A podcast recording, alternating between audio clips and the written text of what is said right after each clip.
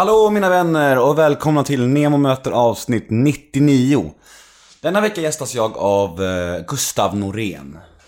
Artisten, den intellektuella, spännande mannen. Alltså det finns så mycket, ja han är en man med många lager verkligen och det blir ett samtal som är väldigt stort på något sätt. Det blev eh, mycket, mycket, mycket tänkande och så här och det blev, ja, han satte mig på prov verkligen och det, jag tror att det blev bra.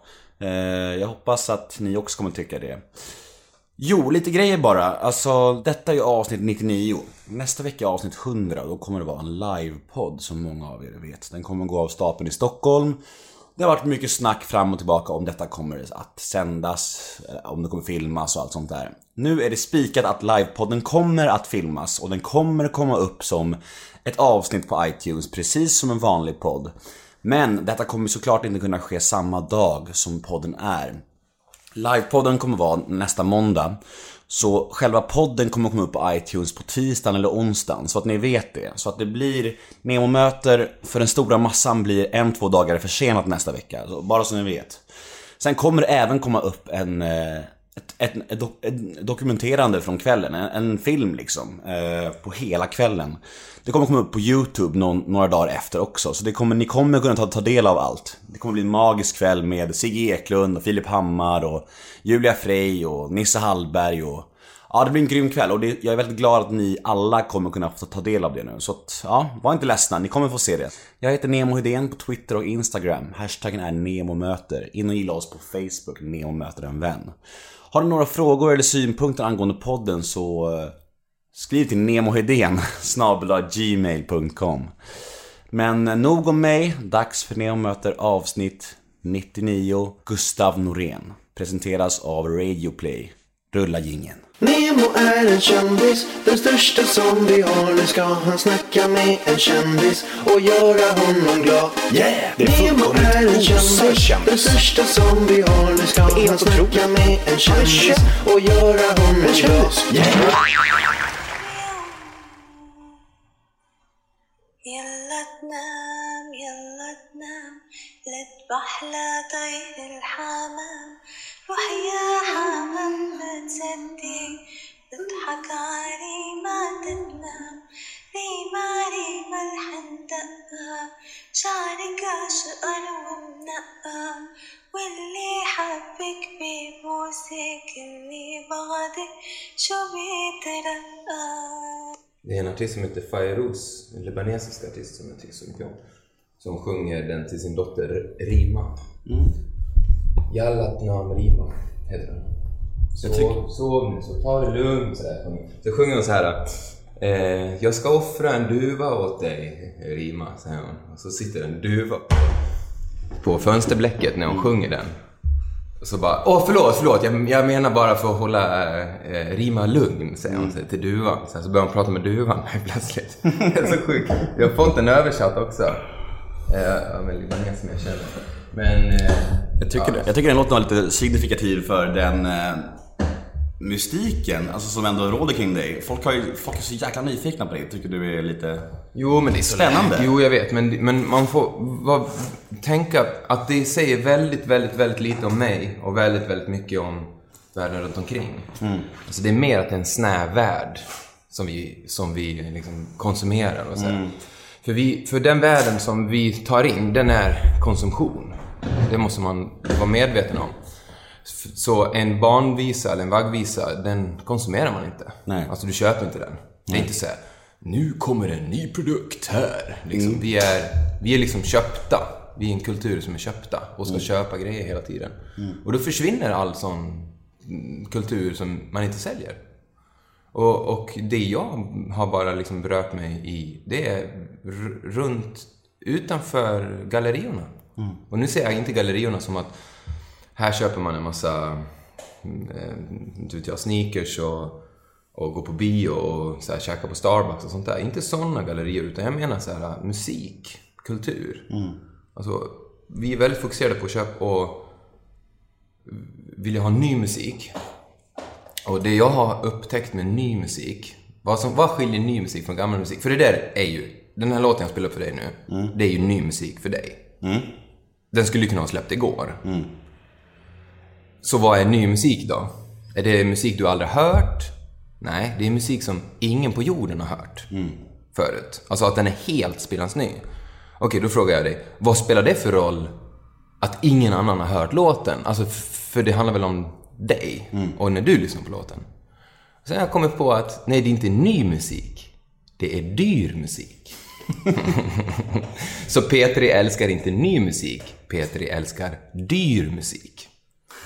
För vad är skillnaden på en gammal låt och en ny låt? Nu säger vi bara så här, för dig, alltså det är två låtar du aldrig har hört för. Det är att den kostar mycket. För att gammal musik, om du tar någon gammal låt från 81, av så här, någon albumspår av typ eh, Whitney Houston eller något sånt där, eller från eh, ja, Diana Ross eller någon sån här gammal låt. Och så jämför du den med eh, ja, men Drakes nya. Då är det skillnaden att den är dyr. Det är den enda skillnaden. Men det här, du pratar om det här med eh, kom, lite kommersiell musik och så här, och att det, det känns som att du står ganska, ganska kliven till det här massmediala. Hur, var det för er då när det blev så jävla kommersiellt? Alltså den här Flödingskivan och alla lyssnade på den. Hur blir det, alltså var det lite så här dubbelt för dig då?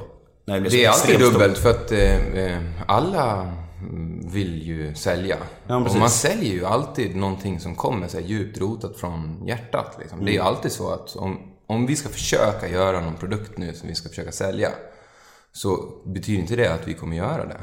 Vi kommer antagligen, om vårt om, om vårt främsta syfte med att göra musik är att tjäna massa pengar, då kommer vi bli utkonkurrerade av någon vars främsta syfte är att göra musik. Så att det är alltid de här, när vi försöker göra hits, då gör vi inte hits. När vi vill göra något, en musik som är dansant till exempel, då har vi fokuserat på något så här kroppsligt eller köttsligt, något som är liksom mer kopplat till begäret. Och det är ingenting du kan läsa i en tidning. Det finns inga journalister som dansar. Förstår du? Inte, Det är Mar- inte Marcus Ah, Larsson. nej, nej. Alltså ingen, ingen. Bara tänk tanken. Tänk tanken att de har sex. Ja. Tänk tanken att de har sex. Nej, precis. Det Nej. går inte. Nej. Det är inte, det är inte. De är en del av hjärnan. De är den delen av världen som analyserar. De är inte med. De står bredvid. Så det går inte att göra musikjournalistik hur du än gör. Den kan inte vara objektiv. Det är omöjligt att musik är objektivt. Helt omöjligt. För att om du inte är med i... Alltså, jämför dig en som har köpt en artist, säg Lionel Richie, som har liksom vuxit upp med Lionel Richie, lyssnat på Lionel Richie, köpte Lionel Richie-biljetten samma dag som den släpptes, har väntat dag ut och dag in, ställer sig i kö först, står där i flera timmar, kan allting om Lionel Richie, ställer sig där, vet allting, sjunger med i låtarna. Den är med. Den är i någonting. Kommer in någon jävla tönt, bakfull från gårdagens coola party med några eh, snubbar. Kommer in och ställer sig där, mitt emellan artisten och publiken. Objektiv. Objektiv. Mm. Han ska, rapport- han ska rapportera om musiken. What? Vem sa du ska rapportera om musiken? Du är inte med. Du är inte, du, har, du är inte publiken. Du gör ingenting åt publiken. Du hjälper dem inte för något för fem öre. Du är inte på scen. Du skapar ingenting i samhället. Det enda du gör det är att du står mitt emellan och analyserar. Nu ska vi se här. Där ska vi se. Tänk dig, två människor som knullar. Och så är det en människa som inte är där, som inte har stånd, som inte har någonting med samhället, som inte tänder på någon av de här, som står bredvid med ett jävla papper och penna. Och bedömer hur det är. Alltså seriöst. Alltså, det är ganska många kulturer som har haft det som, alltså att man får på riktigt få fängelsestraff för sånt. Men tror du att det skulle vara bättre om alltså, ex-artister skulle vara musikjournalister? Nej, vad ska du med journalistiken till? Nej, men det- jag- jag- frågar den frågan. Vad ska du med Ja. journalistik? Det är ju ingen annan som behöver den, Nej, jag förutom vad? Yr- För att sälja tidningar. Jag vet yrket kommer ju finnas kvar tyvärr. Så är det ju. Yrken kommer finnas kvar. Yrket. Idiotiska yrken kommer finnas kvar och har Ja, funnits vet, kvar i tusentals år. Ja. Det har väl ingenting med saken att göra? Nej. Man kan väl inte säga att prostitution är bra för att det är ett yrke? Nej.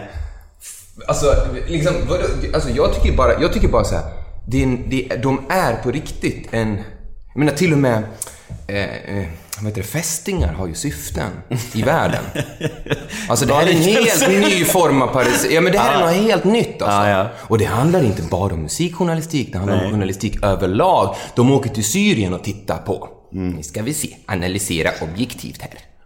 Och de är inte de här mammorna som sjunger de här vaggvisorna för barnen, som ska få dem att somna. Och de är inte de här rebellerna som har fått nog. De är inte den här regeringen eller de här uh, legosoldaterna, de är inte del av kriget.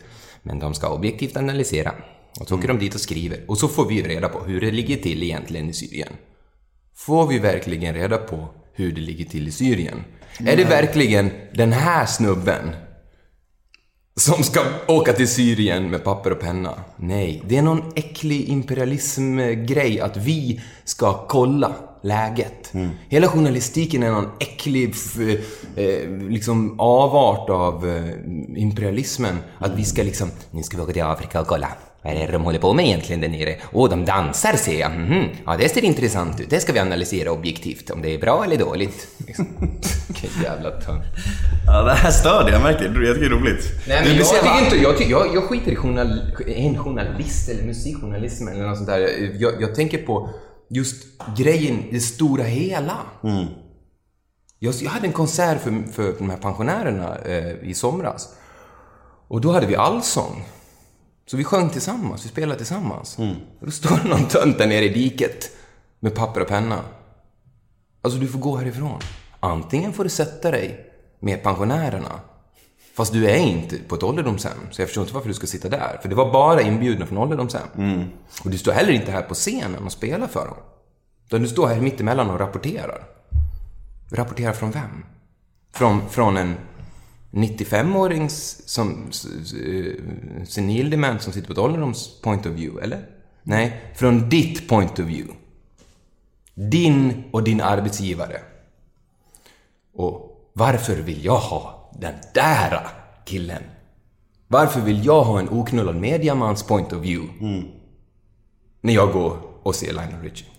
Men jag tänker så här, skulle, tror du att det skulle bli bättre? För just, jag menar att recensioner kommer ju finnas kvar, det är det jag menar. Skulle det vara bättre om fans recenserade? Men vad... Berätt... Vi, fans recenserar jämt. Vi recenserar jämt. Alla människor recenserar från de vaknar till som går och lägger sig. Vad fan, det är det som är en värld. Världen består av recensioner. Du recenserar ju hela tiden. Hela tiden. Det är inte bra och dåligt hela tiden. Nej. Det, eller, eh, eh, det, det är liksom en t- totalt jä- jävla kakafoni av bra och dåligt. Konstant. Jag går ju, när jag går härifrån och tar en promenad i skogen så recenserar jag ju allt som händer hela tiden. Men det är synsättet som är fel. Det är den som är skadlig, det är den som är farlig. Och det är naturligtvis den som skapar all rasism. Det roliga som finns är en musikjournalists antirasism. För hela deras väsen. Du är inte antirasist. Men du är antirasism. Eller du är rasism. Du, jag menar du, journalisten, är, säger oftast att den är antirasist. Och det är han. Eller hon. Alltid. För jag säger inte att journalisten är rasist. Jag säger att journalism är rasism. Det är skillnad. Den enskilda människan är inte rasist. Den tycker inte så, så, så. Men dens väsen, det här objektiva rapporterandet. För, för jag fråga dig, vilken artist skriver han om? Eller hon? Kan den skriva den om alla artister? Nej. Hur många artister skriver den om då? Ja, men säg fem, sex. Vilka fem, sex då? Du måste ju göra ett urval. Och det råkar bli så. Det blev bara vita artister den här månaden med. Oj då. Det blev bara kommersiellt stora artister den här månaden med. Oj då. Det är väl klart. Urvalet görs ju av någon och i ett syfte. Och det syftet är inte att hjälpa och vara snäll. Det syftet är att tjäna pengar åt mediakoncernen. Punkt. Ehm, Men du gör ju bättre jobb än alla dem. Du bara tar fram en mikrofon, eller hur? alltså jag blir helt ställd. För det första och främst så, jag är skitnervös idag. Jag har inte varit nervös på en intervju på jävligt länge. Och det blir speciellt när man träffar folk som man har en relation till och liksom har sett mycket live och så här. Jag har sett Mando Diao och med dig då.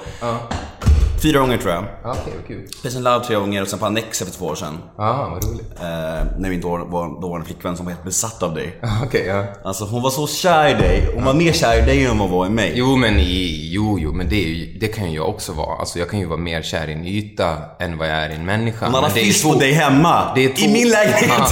Men det är två olika kärlekar. Alltså, det, det dummaste med vårt språk är, Mm. jag tror grekiskan tror jag har sex, sju, åtta eller något sånt där eh, ord för kärlek. Alltså, man- det måste man förstå, man kan vara kär i Mm. Många jag, jag fattar det också. Ja, ja. Men jag vill bara säga det. Det, tycker jag, det är lite roligt. Därför är det extra speciellt att vara här. Och jag snackade lite med Erik. om- Jag träffade Erik häromveckan. Ja, Erik sa det, ja. Ja, vi eh, poddade. Och sen då pratade vi lite om det här med... Samma dag så spelade Mando Diao på Gröna Lund.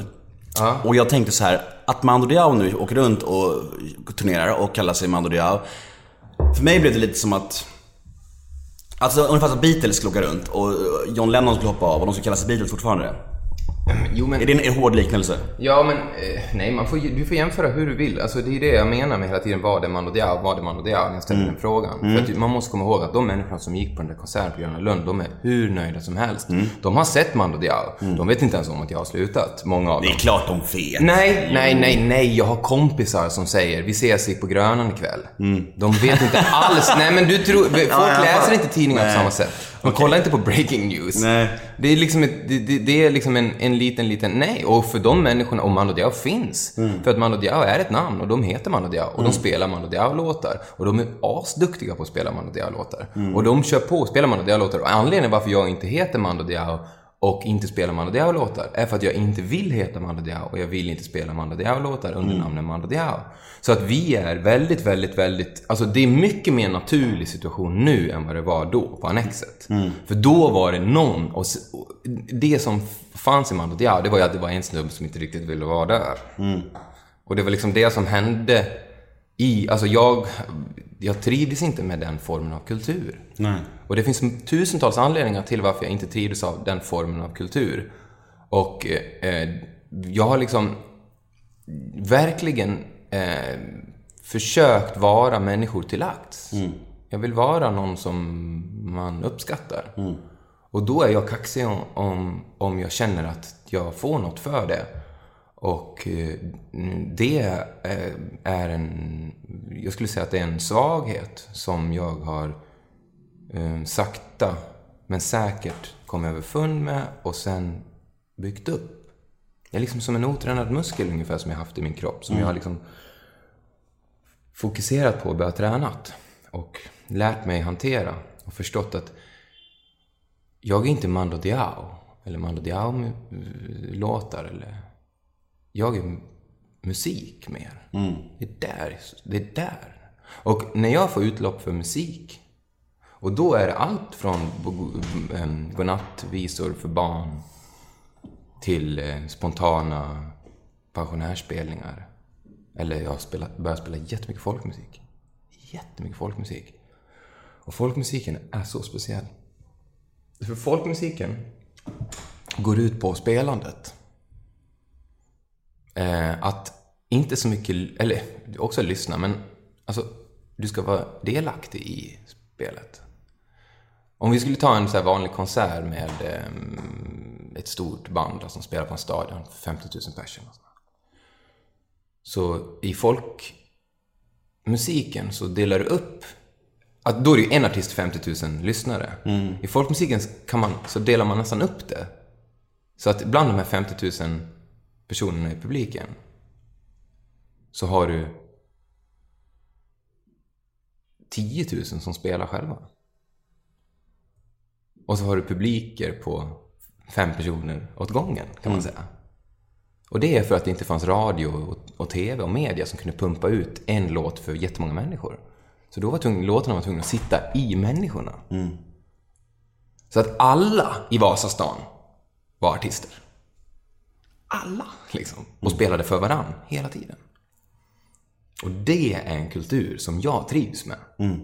För då är inte jag en stjärna som förväntas vara någon stor liksom eh, mega liksom idol, eh, live forever, hela det tänket. Det är, ett, det är en mentalitet, det är ett tänk. Och så tar du bort det så tänker du så här att det finns överallt hela tiden. Och vi tillsammans förmedlar den här makten. Den här, Den här magin som sitter i musiken, den tar vi hand om tillsammans. Liksom. Den förmedlar vi tillsammans. Exakt så är det med allt. Inom journalistik, samma sak.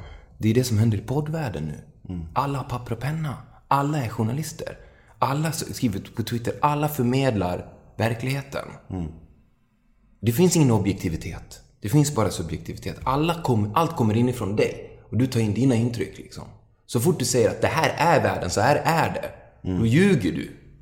Då är du en journalist som ljuger och får betalt. Jag tycker det är straffbart.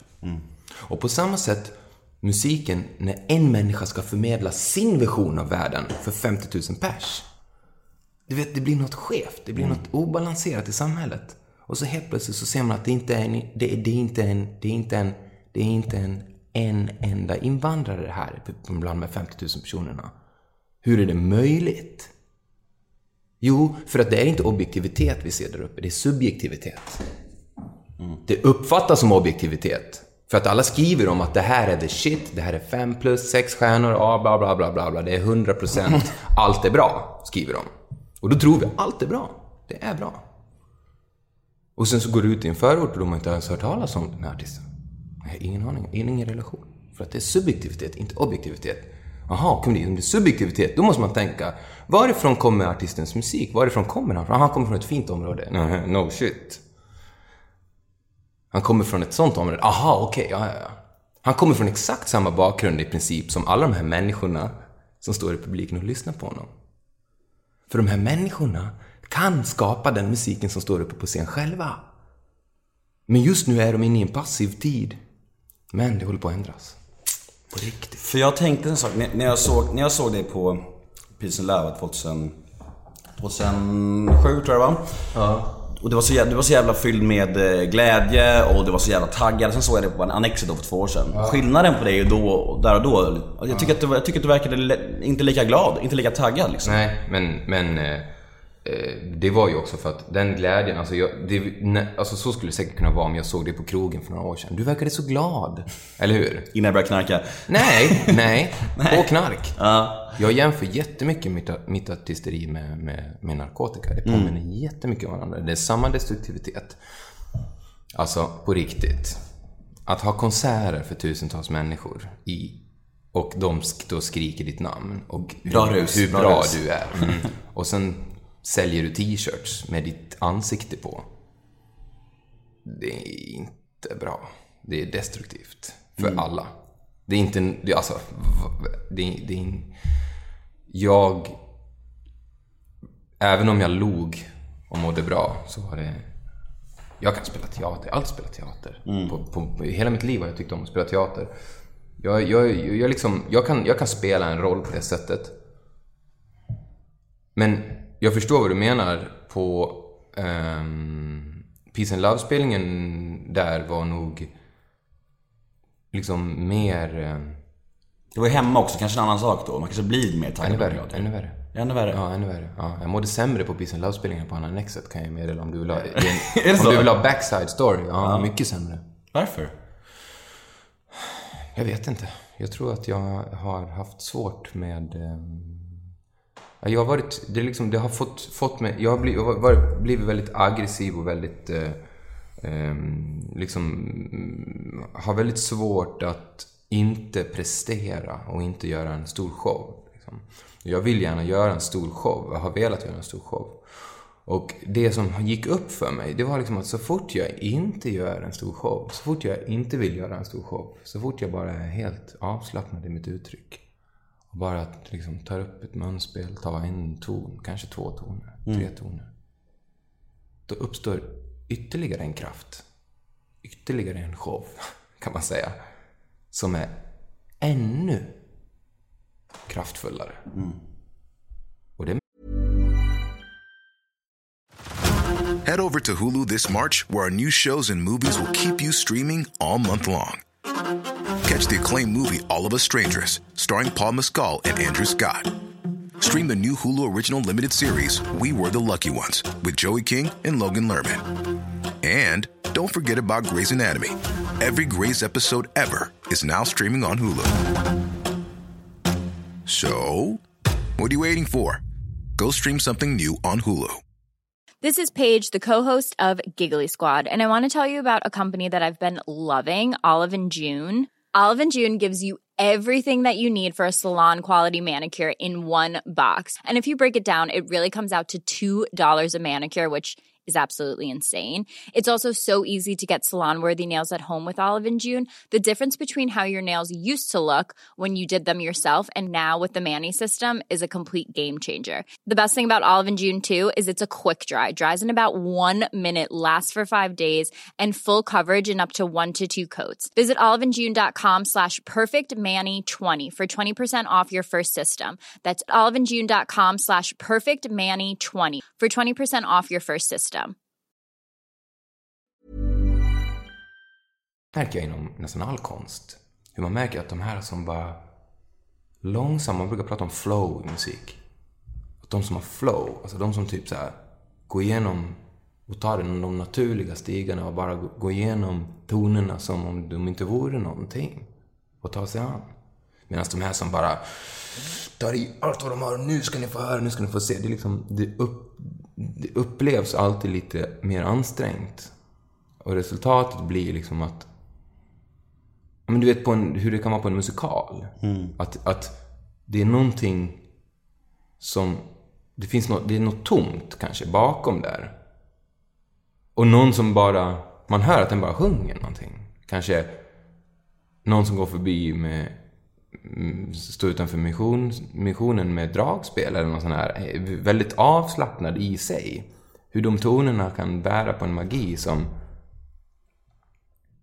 som jag tror var den första musiken jag mötte i livet. Jag tror att det handlar mycket om det där innan jag förstod den här artistvärlden. För det, jag, må, jag måste ha varit en 6, 7, 8 år eller något sånt här. När jag liksom upptäckte Michael Jackson, Madonna och allt det där. Liksom. Och innan, det var inte första gången jag upptäckte musik. Alltså, jag hade ju hållit på med musik innan det. Jag älskade ju musik, jag har alltid älskat musik. Alltid dra, dra, dragits till toner som om det fanns en dragningskraft till dem. Och den dragningskraften som jag hade när jag var väldigt liten. Den här naturliga, enkla. När man dansar. Det är inte en dans som jag ska sätta upp på Dansens hus och göra en stor grej av det. Det är bara att jag dansar. Och jag sjunger bara. Jag ska inte göra en låt som jag ska rama in, skicka till singlar och ska bli guld och bla bla bla. Nej, det är bara, jag bara sjunger. Och där i finns det en kraft. Och det är det jag hittar i folkmusiken. Så coolt de här gubbarna som sitter där och spelar tillsammans. Sådär. Ja, gummor också. Det är väldigt eh, fin könsfördelning utan att göra någon grej av det. Är inte så att de får så här eh, jämställdhetsstöd sådär, utan det kommer väldigt naturligt. Så sitter de och så har de spelat en låt sådär. Och sen när låten är klar, då sätter de fiolen på knät sådär. Och så när de börjar prata så nämner de inte musiken. För vi var så vana, jag är så van vid att man liksom Jaha, hur gick det där? Var det bra eller? Var det dåligt eller? Ska vi ändra på någonting? Intro kändes lite segt? Ska vi ta en vet? Vi vill göra en show. Men för dem är det mer som prat. Som, som tankar. En känsla. Ja. Medan ni, är ni har besatt, besatt av paketet. Ja, så. exakt. Ja. Vi är besatta av paketet. Och det är så i hela världen också. Och du märker, ta, ta liksom... Det finns två... Tänk, ta, ta kärlek som exempel då. Du bara är kär. Bara är. Man Ja, du bara, nej, nej, du bara är. Precis. Bara är. Ja, det är det, mitt favoritord. Är. Alltså det där... Jag, jag är. Jag bara är. Nu, är, nu bara är. Alltså du kan inte göra någonting åt det. Jag bara... bör- När, när, när jag började förstå att det var en frihet i den.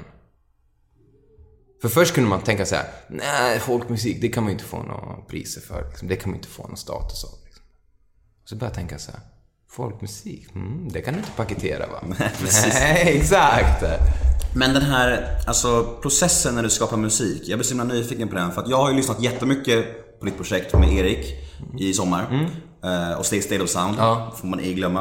Eh, Och det är ju Jocke som har suttit, Jocke Andrén alltså, som har suttit med sin dator och liksom tampats med sina demoner och liksom haft, han, han är ju en, eh, han, han är de mäktigaste musikerna jag har stött på liksom. Och han har ju spelat väldigt mycket så här dödsmetall Och väldigt mycket så här, också afrikansk musik. Han har gjort mycket så här, musik till så här, etiopiska artister och sådär. Och han är... Cool. Mm, och han är också lite som du sådär, att han har så här, sitt, köpt sin egen grej och så här, gjort sin egen eh, och, och, och tampats med dem. Och sen har Viktor blivit kompis med honom och liksom hjälpt honom och också att styra upp allting och få ihop allting. Sådär. Och jag och Viktor och Erik med.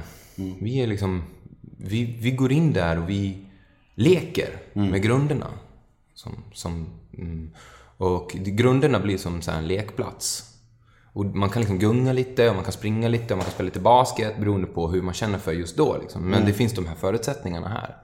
Och det är, det är så hip, hiphop alltid jobbar. Liksom. Det är så dansmusik alltid jobbar. Liksom, så. här. För jag blir så extremt nyfiken, för jag har lyssnat jättemycket, framförallt på Wide Awake och Darkest Hour. Jag har lyssnat jättemycket på sommar. De tycker jag är fantastiska Ja, det är jättefina låtar. Ja. Jättebra. Och jag tänker så här, när man sätter sig i studion med en ny artist, som Erik då för dig och, och de andra grabbarna, liksom så här. Kan det finnas någon nervositet i början? Kan det finnas så här man ska känna av varandra, vart den andra står, vad den andra kan? Eller är det bara så här, vi kör liksom?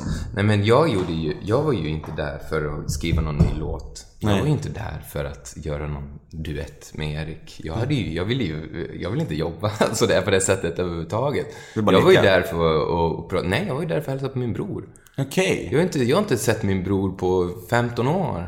Jag har varit borta 200-300 dagar om året. Jag får inte umgås med dem jag älskar. Alltså jag, jag, alltså jag umgås med så mycket människor som är mina riktiga vänner nu. Det är helt sjukt vad, vad min tid har ätits upp av marknaden. Jag har inte haft tid att umgås med dem som jag verkligen tycker om att umgås med. Nej. Jag har fyra barn. Jag, jag kan inte komma hem och hänga med polare eller dra till brorsan eller något sånt där. Jag har aldrig gjort det. Nej.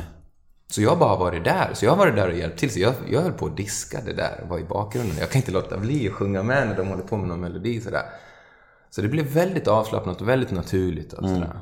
Och, och all musik som jag har lyssnat på i, i, när, man, när man improviserar, för det är ett improvisativt sätt att jobba på. Man liksom leker bara. I, som en lek.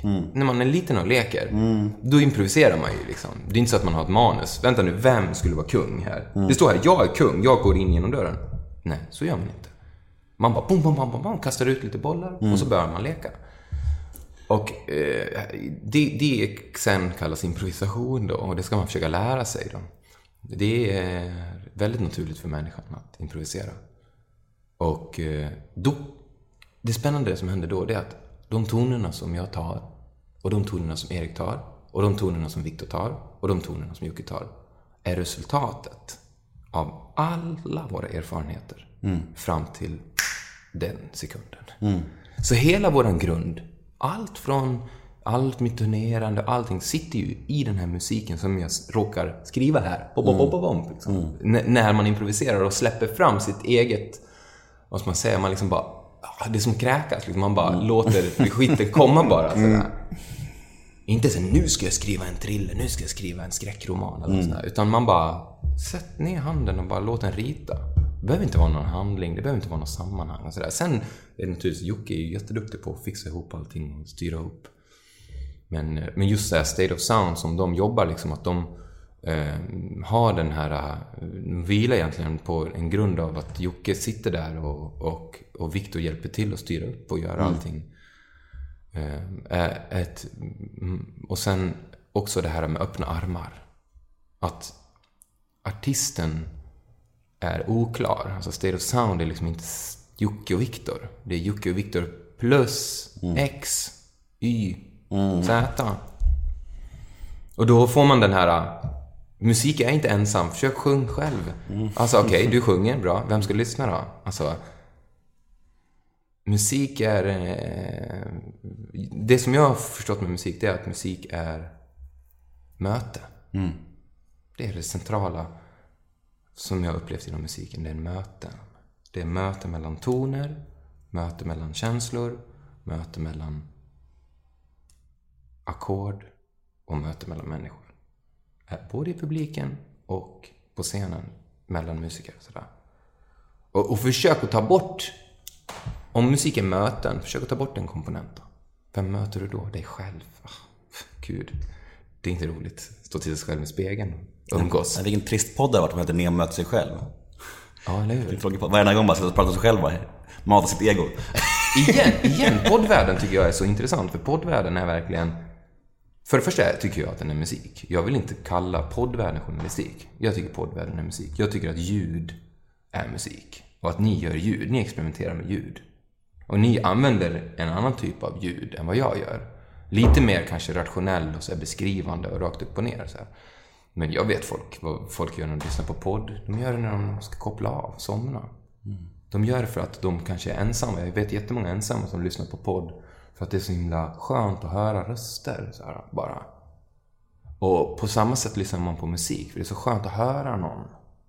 Man hör att det är en människa, inte en robot. En människa. Man vill höra en människa, man vill ha en människa. Mänskligheten. Ja. Den håller status. Ja, vill vi man är så beroende av varandra.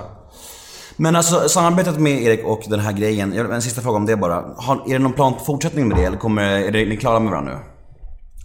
Absolut inte. Eh, eh, alltså, för det första så jobbar vi inte tillsammans som, som så, utan, utan, utan vi umgås. Jag tycker väldigt mycket om eh, Erik på ett djupare mänskligt plan. Så det har ingenting med... Eh, alltså jag blev mer kär i honom. Så, alltså, förstår du? Ja. ja, än en gång. Kärlek finns många ord för. Men, men det var mer än, mer än att jag tyckte väldigt mycket om honom. Och, och det, det, kärlek är inte rationellt. Det, alltså om, om någon hade kört Tinder mellan vänner så hade de aldrig parat ihop mig och Erik. Men om man träffar Han är någon väldigt människa- vacker så att... Ja, jo, jo, jo, jo, men jag tänder inte på, på, på skönhet på det sättet. Eh, liksom, och det är inte sexuellt. Jag menar sexuellt, då kanske jag skulle tända på Erik om jag var, om jag var bög. Men det här är, en- man måste liksom sitta ner. Ja, men jag, jag, jag känner för honom. Det är mer den känslan. Jag känner för honom. Och, och när vi träffas eh, nu så träffas vi kanske bara 10-15 minuter och hälsar på varandra och säger hej och sådär. Men den här låten, Wide Awake, är ju... Eh, Fantastisk för första. Ja, men den har ju, den, jag tror den spelades en eller två gånger i Sverige på radio bara. Helt sjukt alltså. Men den har börjat spelas jättemycket i Ryssland. Mm. Vi snackade om det faktiskt. Och vi snackade också om hur rädda radio är för när en artist har en annan inriktning. Hur de blir helt såhär oj oj oj vad, vad Erik sa det nu, vad ska det nu bli lite här konstigt, det här passar inte på radio, hej och De är rädda, alltså, de är rädda för att bli lurade. För att de blir lurade varje dag. Alltså varenda gång de får, alltså de, radio består bara av dyr musik. Alltså de vill bara sälja produkter oavsett om det är statlig radio eller kommersiell radio, det är samma skit. De får in ett pressmeddelande, de spelade inte Higher Love förrän det var en färdig skivbolagsprodukt. Vi spelade in Higher Love och la upp demos på den och vi la ut låtar och jag la upp My Queen of Everything och det fan, det gick inte att spela. Det är ingen riktig låt. Du måste ha ett pressmeddelande från ett bolag för att vi överhuvudtaget ska, förstår du? De spelar den, kolla på listorna de spelar, vilken som helst. Har de lyssnat på all musik och valt ut Rihanna? Nej. De blir sålda Rihanna. För att de är köpta. Det är ingen slump att de bara spelar stor. Det är inte så att nu har vi lyssnat på all musik som släpps varje dag på internet. Hundratusentals låtar. Det är klart, det är säkert en miljon låtar som släpps på nätet varje dag. De kan inte lyssna på all musik. Nej. Radio är journalism. Du väljer ut, det är ett urval. Det är människor som selektivt väljer ut, dig ska vi ha, dig ska vi ha. Det är journalism. Och det är rasism, för det är utvalet som blir rasistiskt. För då vill jag fråga, vem gör utvalet? Vem väljer? Det är inte, du kan inte välja en massa tjejer och en massa, en massa eh, liksom, eh, musik från olika kulturer och det blir bra. För vem gör utvalet? Det är ju cheferna som gör utvalet. Och cheferna på det. Och cheferna på det. Och cheferna på det. Så det är som en maffiaorganisation. Hierarki. Där de som egentligen bestämmer är längst upp, sitter på någon medelhavsö eller någon tropisk ö med någon drink i handen och äger mediebolag, bam, bam, bam, bam, bam. Och sen är det en underchef och en underchef och en underchef som sliter, sliter, sliter och ska anställa. Nu ska du anställa det här, nu ska du anställa det här. Och längst upp på toppen sitter det väl inga rasifierade eller tjejer. Alltså, det, det inte en chans. Nej. Gå upp och se vad du hittar. Men de tänker sig, nej men vi ändrar på låtarna bara. Vi, vi tar lite såna här låtar, vet du. Då kommer de tro att vi är liksom antirasister. Det, det blir snyggt. Så. Vandra uppåt och titta hur det ser ut där uppe. Och om du ändrar på den strukturen, då kommer du få riktig antirasism. Kommer ihåg i, i våras när vi skulle ses och, eh, och du bokade av för du skulle resa bort till hem till Borlänge. Och jag bara shit. Alltså jag minns vilket, jag skrev det här till dig, vilket mardrömsscenario jag fick i huvudet och hur mitt, min gamla knarkarhjärna gick igång. För jag varit väldigt paranoid i mitt liv när jag var aktiv i mitt missbruk. Just Så var jag väldigt paranoid. Och då sa jag så här. Gustav, var bara ärlig med mig nu. Har Erik pratat med dig och sagt att du inte ska gästa min podd? Just ja. Och, och du bara, eh, nej. För grejen var så här. Jag, Okej, det var ditt... Okej, jag förstår. Så jag för förstår din grejen- känsla. Man blir väldigt, om man är, har varit ett missbruk eller om, har missbruk, alltså det- jag har varit väldigt paranoid och mardrömsscenarion i mitt huvud oftast så här, liksom. Och, så här, och eh, jag och Erik har en historia av lite så här tjafs tidigare. Nu är det alltid, alltid fine. Vi hade ju en podd här om veckan så vi är liksom begravt det och allt är Mm. Men det lugnt. kanske, var, det kanske var den att du ville komma till sans där i den känslan. Att, så, här, för att det, det, så att när jag ställde in och åkte till Dalarna, då, då fick du ta itu med den delen. Jag blev livrädd. Mm. Jag tänkte så här, fan nu har Erik snackat med Gustav och sagt att jag är en skitsnackare att, jag inte borde, att han inte borde gästa när jag möter. Och så frågade jag dig, du bara, eh, nej verkligen inte, vi snackat inte om sånt. Nej, verkligen inte. Nej, vi hinner snacka 10-15 minuter. Vi säger hej vad roligt, ja vad kul, ja vad, vad, vad, ja, vad, hur är det med tjejen då? Jo det är bra. Så här, det- alltså, en, en gång i månaden kanske, 10 minuter. Så jag har inte så mycket tid för Nej, jag annat än- det, liksom. Ja, men men jag det var ju bra, jag- det var en bra katalysator då för, för att du fick eh, komma Träff- till... Ja, träff. Träffa er båda i rad liksom. Ja. Perfekt. Ja, alltså de, det grejen är så här också, de flesta, när man frågar mina följare på Instagram om frågor om dig, de flesta är ju så jävla nyfikna på eh, Ja, om du någonsin kommer spela med Björn och dem igen och är din relation med Björn idag? Ja men självklart, nej jag har ingen kontakt med Björn, men självklart kommer jag ju, alltså jag ser inte någon skillnad på Björn och dem och alla andra människor på jorden. Nej. Det är min absolut största ändring mentalt. Så att jag vill gärna liksom värdera alla musiker likadant. Och jag märker också att alla är duktiga. Alla människor är duktiga på musik. Jag fick mail för några minuter sedan från ett gäng från Malmö som frågade om jag ville göra någonting. Och jag lyssnade på deras musik och den var helt fantastisk. Helt fantastisk musik. Jag skulle aldrig kunna värdera den musiken mindre än uh, något stort megaband liksom. Så att jag, jag har ju gjort jättemånga låtar med dem.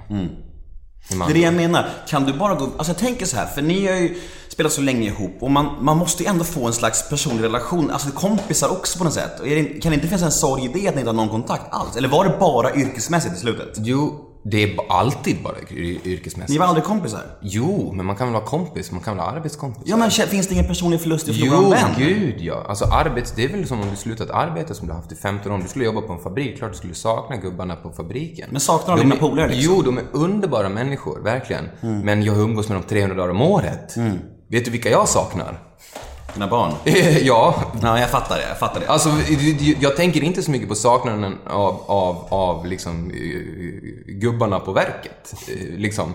Jag, jag tänker på saknaden av, av, av liksom min ettåring och min treåring och min femåring och min sjuåring. Alltså, förstår Jag du? fattar. Så att visst, det finns supermycket saknad i världen. Och jag har det. Och jag känner jättemycket sorg. Och eh, det är inget konstigt. Det, det gör jag, det är helt naturligt. Men den största sorgen känner jag för den förlorade tiden. Som jag haft för att bygga mitt, mig själv och mitt eget varumärke. För att jag har lurat sig att tro att det är för någon större sak. Att det är liksom publiken behöver dig och de älskar dig och bla bla bla bla bla. Men när jag börjar förstå hur marknaden ser ut. Alltså så om jag går därifrån, då bara byts ut mot en annan snubbe. Tar en 10 sekunder. Inget har hänt. Kör på som vanligt. Det är så marknaden funkar. Det går hur bra som helst. Det har ingenting med personen att göra. Det är, det är ingenting som har med, med dig så att göra. Och det var min bild, så jag hade fel bild av, av världen. Men trodde du att bandet skulle läggas ner om du hoppade av? Nej, absolut inte. Jag, det, det, jag vet att de älskar att spela. Det är det bästa de vet. Och, och jag vet att jag inte tycker om att göra det på det sättet. Och jag vet att vi tycker olika där. Så det visste jag direkt att de inte skulle göra. Men du äger väl fortfarande en del i bandet, eller hur? Nej, nej. Gör inte det? Nej, inte längre. Nej. Du har köpts ut? Ja, Blev du svinrik? nej. Hade du svarat på det om du hade blivit svinrik? Nej, men jag har... De pengarna jag har tjänat med Mando Diao, Det är fortfarande massa stim, eller? Är typ, jag vet inte eftersom det kommer retroaktivt, så det kommer lite hela tiden. Fyra gånger per- år, va? Typ. Ja, men det kommer, alltså det kommer liksom, nu får man pengar för 2012 typ. Alltså det Mm, tar ja, lång ja. tid att få Ja, pengar. Ja. Mm. Så att jag vet inte hur det ser ut sen. Eh, Men, eh, men eh, jag har ungefär tjänat en bra årslön. Mm. Typ som att jag skulle vara anställd på ett, eh, eh, ett, liksom ett, i, i tio år. Så jag har liksom tjänat en bra, en bra årslön. Liksom. Varken mer eller mindre. Mm. Du kan leva på det, men inte superlyxigt. Liksom. Nej, jag har aldrig varit en lyxig kille, men jag, så jag, så jag skulle säga att jag lever superlyxigt. Nu. Det är, ju- fan, alla vi som har tak över huvudet är superlyxiga. Ja, exakt, exakt, exakt. Och jag har en, en fin eh, lägenhet och ett fint hus i Dalarna. Och bara där är jag ju superlyx liksom. Jag får vara hemma hos dig. Det är ynnest tycker jag. Jag är hemma hos en barndomsidol. Jag känner mig lite, känner mig lite hedrad. Ja, precis. Men, eh, men det är väl klart. Liksom. Ja, jag, har inte, jag har ju alltså. lagt ner att jag är en idol. Jag känner mig inte som en idol. Nej, inte nu längre. Jag, Nej, inte nu längre. Jag tycker det är så skönt att vara en helt vanlig... Det är så skönt på dagis också. Jag är liksom inte Gustav överhuvudtaget, utan jag är liksom Josefs pappa. Brors pappa, Edis Mm. Men pappa. hur är du som farsa? Jag är skitnyfiken på det. Alltså för att du känns ju inte så farsig. Alltså, i min bok. Nej, men jag är nog inte så farsig på det sättet. Men jag älskar att ha hjälm på ICA. Det är liksom en, en term. Men du vet, du vet den här tankspridda pappan som glömmer ta av sig cykelhjälmen, som är lite töntig. Alltså, och jag, och jag är ju också... Jag, jag, jag börjar bli töntig. Jag får ju inte sjunga vissa låtar sådär. Ehm, för att det, de tycker det är pinsamt att lyssna på mig. Sådär. Och jag, jag trivs väldigt bra med att vara en töntig pappa. Och sen... ehm, ehm, nej men jag kan spela asmycket. Jag, jag spelar så mycket musik. Jag spelar musik, jag spelar tv-spel, jag spelar eh, kortspel, jag spelar... Jag, jag går ut och går med barnen, plockar svamp. Eh, Alltså jag har ju börjat plocka blommor som en galning. Alltså jag älskar att plocka blommor. Alltså, den, den, nu finns inga blommor, men kolla, ser du den där till, till vänster där? Mm. Sådana där kommer jag hem med varje dag. Liksom. Så får man slänga ut dem sen. Sådär. Men ditt, ditt äldsta barn, hur gammal var han? Han är tio. Tio. Ja. Jag tänker så här. fa- Fattar han att pappa är... Jag vet att du hatar det här uttrycket, Ja. men, men kändis. Ja, oh ja. ja. Tack vare det här Parneviksprogrammet. eh, det, det var ju liksom mitt break bland barnen alltså. Var det så? Ja, gud alltså. De... Alltså, det, ja, alltså jag, det är så roligt när man är med på TV för att man märker verkligen vilka... Eh, vad ska man säga? Vilka mm, åldersgrupperna är, eller man ska säga. Vilka... Genomslagskraften också. Ja, bland liksom. vilka. Ja. Och då märker man också att, eh, till exempel när man är på, med på Malou, Mm. vilka som kommer fram till en då. Det är bara kvinnor. Det är. Det är bara kvinnor. Ja. Breaking news. Inte en kvinna. Alltså breaking news. Det är också jättemånga frågor om det. Du, du, du har ju fått svar på de här sakerna flera gånger, men du får ta de frågorna ändå. Frågor, frågor, frågor. Folk, folk är så nyfikna. En fråga, en fråga så här. vilken substans hade du tagit när du var med i Breaking News? Ja, den har jag svarat på tusentals gånger. Kan du svara det? Vad var du väck på? Alltså, vad menar... Vad, det ty- jag tycker är så himla spännande. undrar- De undrar väl om det var LSD eller benzo eller vad det var? Jag vet inte. Skämtar ni alltså? En, Men jag, det är inte jag, det är inte min fråga. Det är för fan en... Ja, jag säger så här till alla människor i så fall. Mm. Ta LSD.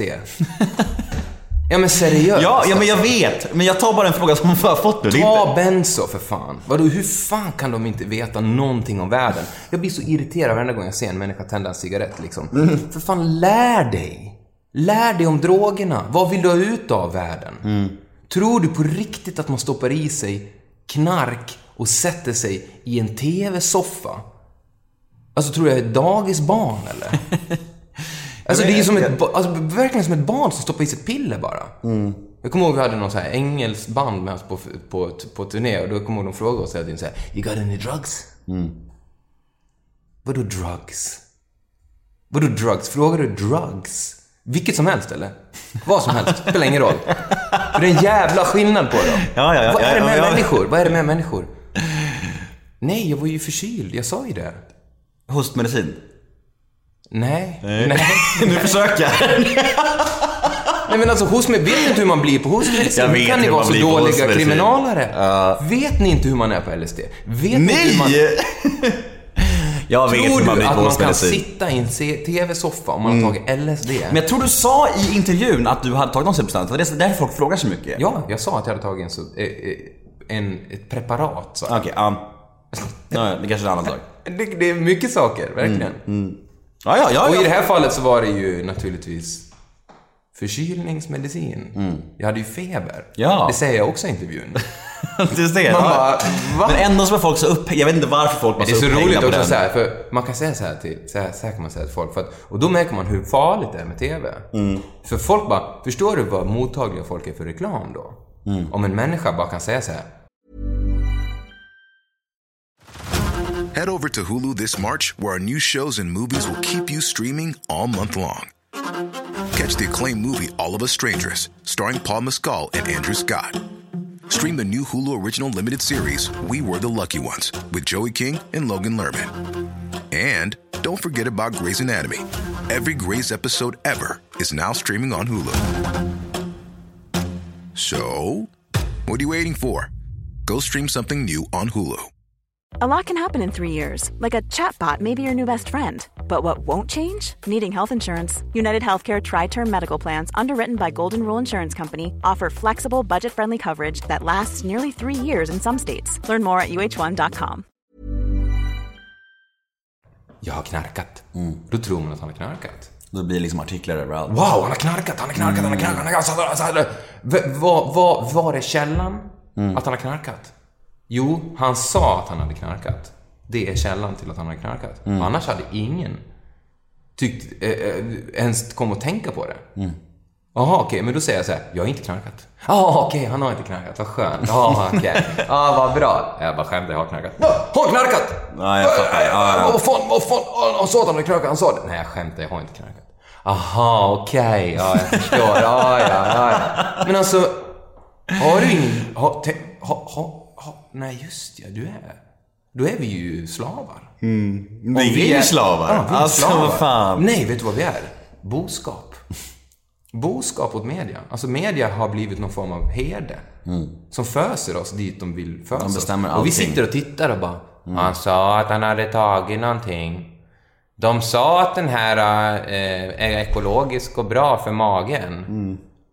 Ja, nej. Jag ska köpa den här chiapulvret för att det är tydligen jättebra för... Och han har knarkat och han är så. Och det här är tydligen eh, inget socker i den här. Alltså, Nej, här jag vet. Alltså jag vet. förstår du? Det är väl därför de röker antagligen. Köpta människor. De har liksom ingen som helst...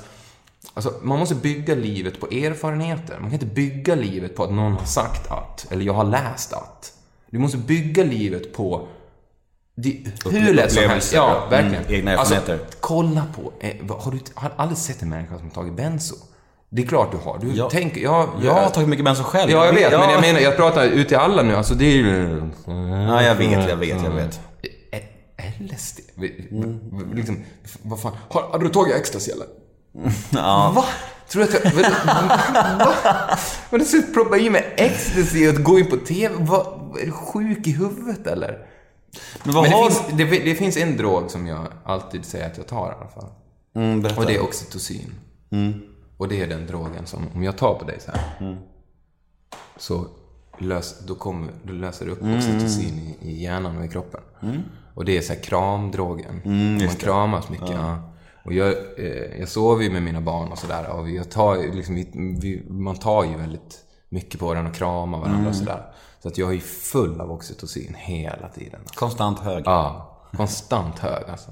Så det är det preparatet som jag tar då, inom citationstecken. Men din, alltså jag måste ändå fråga. Vad har du för relation till alkohol och droger? Vad, vad, liksom, vad, vad är din ståndpunkt? Kan man säga så? Liksom? Ja, gud ja. Ja, men alltså jag, jag är, tycker väldigt mycket om att eh, den, den känslan av liksom, berusning liksom, är jag väldigt förtjust i. Som är men väldigt, väldigt, väldigt, väldigt lagom är jag. Väldigt, väldigt, väldigt, väldigt två, tre glas vin. Ja. Men jag brusar mig ju eh, liksom, det, det, det sinnes, den sinnesstämningen som är liksom att du tappar fokus, eller vad jag ska säga. Den leker jag med varje dag. Liksom. Och den använder jag inom musik, när jag spelar piano. Och jag liksom försätter mig i den stämningen jag sätter mig ner och blundar och, och försvinner in i världar eh, väldigt, väldigt ofta. Och vad folk skulle kalla flum. Liksom. Jag går inte på stigarna, jag går rätt ut i skogen och så, så bara plockar jag hur mycket eh, roliga växter som möjligt. Och jag stoppar inte i dem som preparat, utan jag ser växterna som preparat. Alltså jag ser skogen som drog. Jag ser musiken som drog. Jag vet att människor är droger. Alltså möten är droger. Det här är en drog. Allt sånt är droger. Allt sånt är droger. Allt det här preparatet som, som ett vitt piller som du stoppar i dig, det är ju ett företag som har gjort. Det är samma med folkmusik. De vill ju att du ska ta, ta och tända en cigarett istället för att ta en promenad. Men du har aldrig varit liksom illa däran när det gäller droger och så här i ditt liv? Nej, aldrig. aldrig. Nej, nej, nej. För du känns ju som en människa som, som tänk, tänker jävligt mycket och att, att du skulle vara en sån människa som skulle passa bra att att ta LSD då och då och, liksom, och upptäcka nya saker så här, som folk... Ja, Jag, läs om LSD, på riktigt, läs om LSD. Så det står väldigt intressant om LSD och på, på väldigt många olika sätt. Och jag har ju läst jättemycket om, om, om LSD. Det är väldigt intressant med LSD som, som till exempel LSD.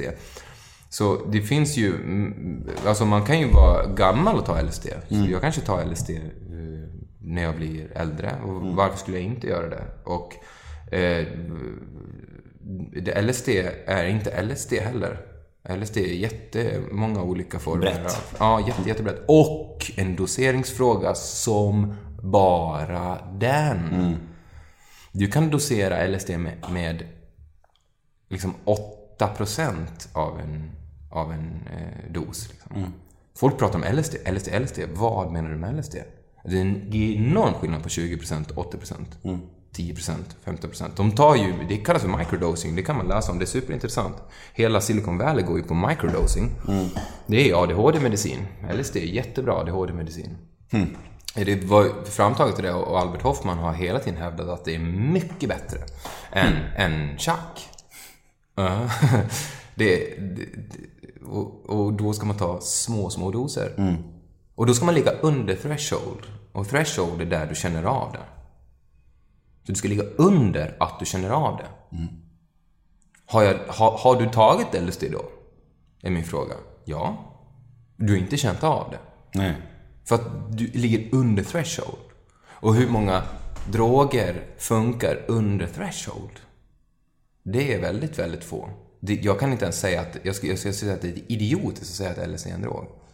I så fall så tycker jag lika gärna du kan, du kan eh, benämna att eh, ta Transsibiriska järnvägen från Finland till, eller vad det nu är, från Ryssland till Kina. Du kan säga att det är en drog. På, på samma sätt. Och Det ger dig lika mycket erfarenheter och, och, och och, och det kan du fråga mig. Har du åkt Transsibiriska järnvägen? Nej, men jag var ute i skogen och gått. Men Så jag folk- förstår ju vad droger är. Jag vet ju vad droger är. Och därför betalar jag inte i former av Har du tagit det? Nej, jag fattar det Kjell, också. Har du Ja. träffat Tom, Tom Jones? Ja, Men jag fattar det, men det är därför folk är så nyfikna också, för att det är olagligt och det är därför så... Men så, hade, hade, hade det varit lättare att prata om det om det var lagligt? Juridiskt? Ja, ja, kanske visst. Men, men jag- jag, vet inte, jag vet inte, alltså jag har väl... ehm, Jag har inte sån respekt för lagen. Nej. Nej. Alltså, jag, jag, alltså lagen är ju totalt dum i huvudet och fett rasistisk. Och helt jävla vid, genomvidrig. Jag är på, på väldigt många olika sätt. Liksom. Jag har ingen som helst respekt för lagen. Då får lagen ta och... och, och Shape och, up. Ja, verkligen. Shape up, fräscha till sig. Alltså. Du kan inte ha upphovsrättslagar som är skrivna på 1800-talet om du, folk ska tro på dig. Liksom. Alltså grejen vi, jag, jag, vi släpper alkohol drogbiten för jag, tycker, jag, jag, är inte så, Nej, alltså- jag, jag är inte så nyfiken på det heller egentligen. Det är mest, jag tar lite frågor som folk har sagt och så här. Alltså, men alltså, nej men alltså, vi, vi talar om droger hela tiden. Ja. Och Alltså, jag gör det- det också typ varje podd eftersom jag själv Ja, har men nu pratar inte jag om de drogerna som du läser i en serietidning. Nej. Utan jag pratar på riktigt om de drogerna som är runt omkring oss hela tiden. Mm. Din kropp producerar droger ständigt. Du kan mixtra med det. Det är din verklighet. För mig är de två största drogerna jag har gjort är att sluta med nikotin och sluta i band. Mm. Det är de två största drogerna jag har tagit. Det är ingen som frågar, har du, ta, har du testat den här drogen? Sluta läsa DN. Har du provat den drogen? Jag har inte hört Prova det. den drogen. Ja, och jag är ledsen för igen. Nej, nej. Men, men om någon läser DN kan du fråga, har du provat den här drogen? Sluta läsa tidningen. Prova den drogen så du få se vad som händer med dig. För det är en drog. Jag lovar dig att det är en drog att sluta med en drog. Och tidningen är en drog. En fullt laglig drog. Livsfarlig drog. Reklam är en drog. En fullt laglig drog. Livsfarlig drog. Bilkörning är en drog. En fullt laglig drog. Livsfarlig drog. Men det är ingen som frågar och ens nämner det som en drog. Utan en drog, det är någon form av... Det försvinner och blir liksom flummig istället för att vara den här objektiva, journalistiska... Nej, nej, nej, nej. För den människan som står på Lionel Richie-konserten, den får inte journalistiskt bedöma konsertens kvalitativa värde. För den är under en drog. Medan den nyktra journalisten, den har en klarsynt bild av världen. Jag säger nej. Den är under en drog. Den farligaste drogen. Och det är den här att man tror att man ser allting klarsynt. Du har ingen aning vad du pratar om. Jag tror att man vet allting. Man tror att man vet allting. Nej, jag håller med. Eh, Jag läste en intervju med dig där du pratade om ditt bekräftelsebehov och, och, och det är ju, har väl för fan varenda, varenda människa i hela världen å andra sidan. Men hur tar det sitt uttryck nu för tiden när du inte står på scen så mycket? Hur får du utlopp för det? Förutom när du gästar min podd och så. Är Jättemycket sug. det så? Ja, det är sug. Verkligen sug. Sug av att göra någonting, visa upp någonting, få bekräftelse för det. Ja, det är så. Påminner jättemycket om sug. Om, Och att så- ska skapa musik då eller? Att du visar upp för andra? Eller typ Skapa musik gör jag varenda, hela tiden. Varenda, hela tiden. Men det handlar om att Visa upp musik. Visa upp musik. Ja, du vet som barn som kommer med en teckning och säger så, Titta vad jag har gjort där. Mm. Så här, och så vill de bara säga Åh, vad fint, vad snyggt, åh, vad duktigt, åh, vad duktig du är. Så där. Det är så. Mm. Det är Hur går det, alltså, det här är också en rätt klyschig fråga kan jag tycka, men det här med musikaliska processen när du skapar musik, hur går det till? Är det att man har en idé, går det plinka, eller sätter du bara och väntar på en idé? Eller hur funkar det när du skriver en låt till exempel? Jo, men- jo, men det kan jag förklara. mm, Eftersom det inte finns något svar på det. Eftersom om man då tänker på vad musik är, att det är möten. Så behöver du någon att möta. Så du behöver någonting. Det är kan svårt att göra själv alltså. Helt själv, helt oberoende. Jag, jag tycker det är helt ointressant bara. Så att jag jobbar och tar spjärn mot människor och nu har jag kontakt med hur många som helst. Efter, eh, det bästa med Breaking News-intervjun, det var ju att det var en anställningsintervju. Alltså, eller eh, eh, en, ett, ett rop på hjälp, eller vad man ska säga. Jag var ju rädd. Rädd som en ensam människa är rädd. Som någon som har förlorat någon att spela med. Så var jag rädd. Och sa ju väldigt tydligt att jag vill ha hjälp. Du ville ha någon att spela med? Gulligt. Ja. Det tycker jag ändå. Jättegulligt, ja verkligen. Men så uppfattade ju inte... Ingen det, Nej, nej. utan alla tänkte så här, fan vad, fan vad weird han är alltså. Ja, och, konstigt. och, och, och lite kaxig och cocky bara "Ah, jag är bäst. Folk tyckte det var Men, lite såhär. men, ja. men, men. Jag ska inte säga alla. Det finns jättemånga som uppfattade den utsträckta Den kod- handen. den koden. Den koden. Det var väldigt många som uppfattade den. Väldigt många. Och de spelar jag med idag. Och skriver med, och jobbar med, och sjunger med. Och umgås med. Både musikaliskt och, och, och personligt. Så att mobbarna de såg direkt att det här var något annorlunda. Och vad gör vi med något annorlunda? Vi objektifierar det, skrattar åt det, skriver om det. När man skriver om någonting, då kan man liksom titta på det. Förstår du? Det finns något eh, också äckligt inom journalistiken, för att det är ett skrivet ord. Sokrates och Platon pratar om skrivna ord. Som, de tycker inte om det, de tycker mycket mer om dialogen. För det skrivna ordet, då har du det på papper. Då är det liksom graverat.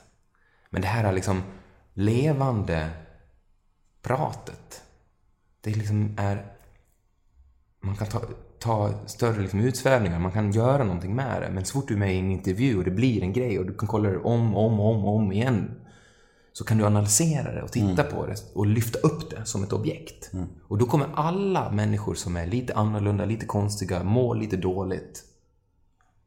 Låt säga att jag hade varit, att jag hade knarkat och varit på riktigt så här, eh, tagit en, en, en drog liksom, eh, på det där eh, programmet. Så hade det ju varit ännu viktigare att inte prata om det och hånat och Verkligen. gjort narr av det och, och pratat om det i tredje person. Vad är det med han? Mm. Då hade det ju på riktigt varit någon som man tagit kontakt med och sagt så här, Hej, allt bra med dig? Liksom, är det lugnt? Mm, eller bla, bla, bla, liksom. Inte så här bara skriva någonting på Twitter i tredje person. Liksom. Och det är problemet med journalistiken. Men du, mm, mm. Hon, hon, ja, det är liksom... Problemet med journalisterna, det är ju att de, det liksom ligger i deras natur att de vill höras och synas. Eh, för att den som bör berätta, berättar inte. Nej. Utan det är den som vill berätta. De som inte riktigt blev artister. Det är Ungefär med. som att de som inte riktigt blev, blev poliser blev väktare. Ja, men alltså jag tror inte de vill vara med.